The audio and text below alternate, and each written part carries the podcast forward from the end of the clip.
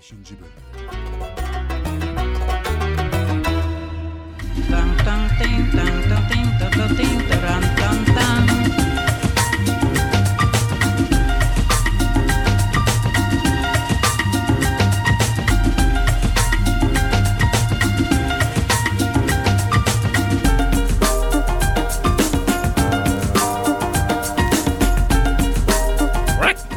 Doğru ya. Bineyim bari. Bu durum kurbağalar kralının hoşuna gitmiş. Gak, kocaman bir yılanın sırtında bir kurbağa olarak dolaşmak pek de fena sayılmazmış hani gak. Ama yılan çok hesapçıymış.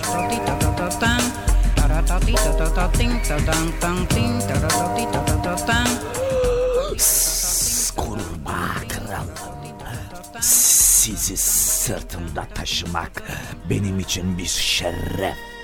Ama takdir edersiniz ki açayı oynamaz.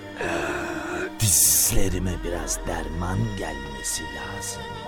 Bana maaşet ve sadaka olarak bir şey vermeyecek misiniz? Sa Bırak bırak bırak bırak.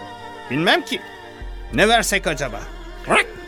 Ben kanaatkarım kral hasretleri. Her gün iki tanecik kurbağayı bana yem olarak tahsis etseniz yeter. Bırak. İki tane yeter mi? Yeter, yeter. Yeter de artar bile. Sırısksız yaşayamam ama. Doğru dersin. Bir de benim bineğim olduğuna göre ücretini vermem lazım. Ben vezirlerime emir vereceğim. Her gün iki kurbağa gelecek, sana teslim olacak. Söz. Bırak.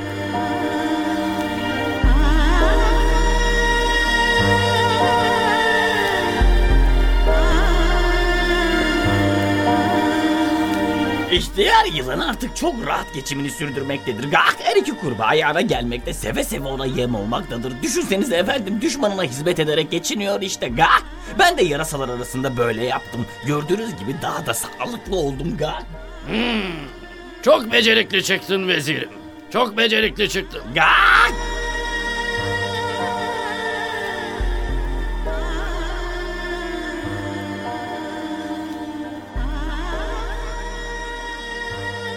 Yumuşaklık ve nezaket halinin meydan okuma tavrından daha çabuk düşmanı mağlup ettiğini gördüm.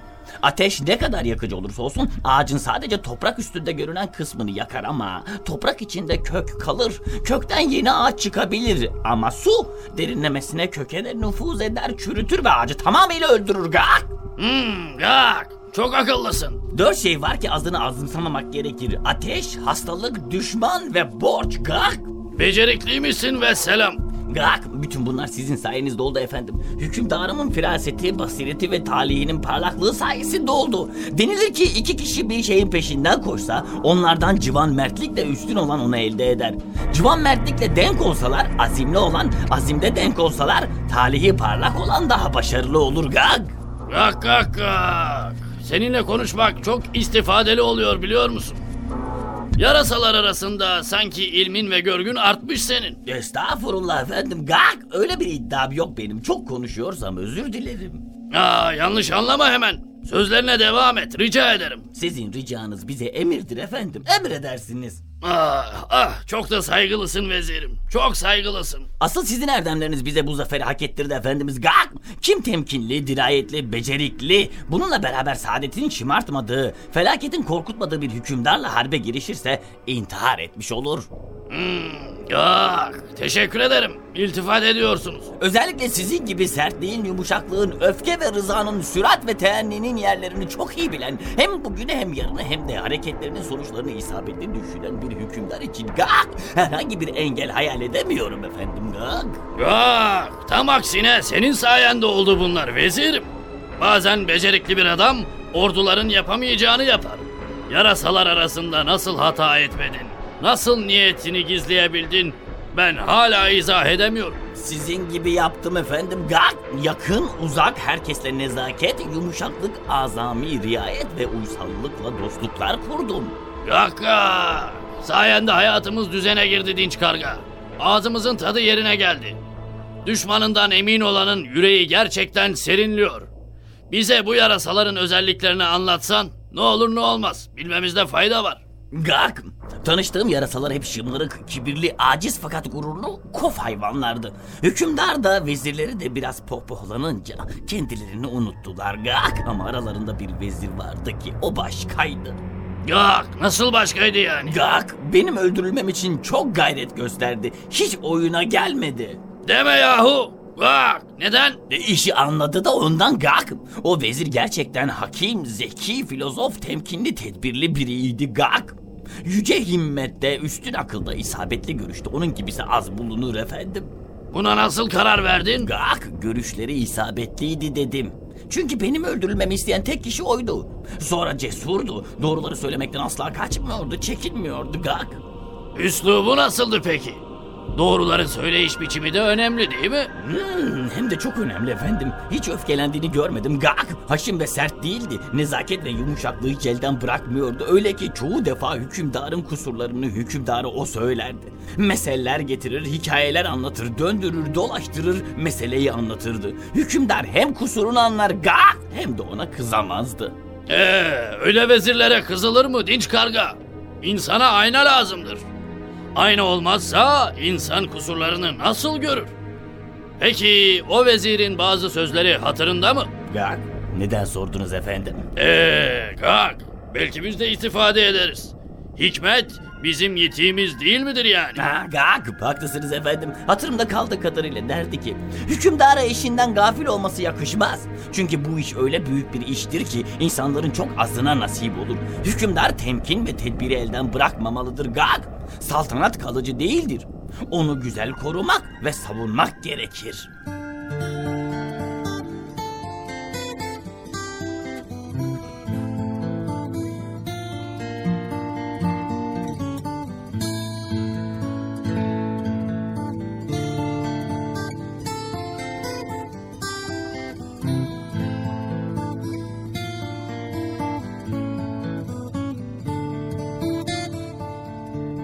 Evet efendim. Bu hikayelerde olduğu gibi dostluk gösterseler de alçak gönüllü olsalar da düşmanlara aldanmamak gerekir. Aldanan kendine, ülkesine ve milletine zulmetmiş olur. Bilmem anlatabildim mi? Düşmanın yaltaklanmasına itibar edilmemelidir.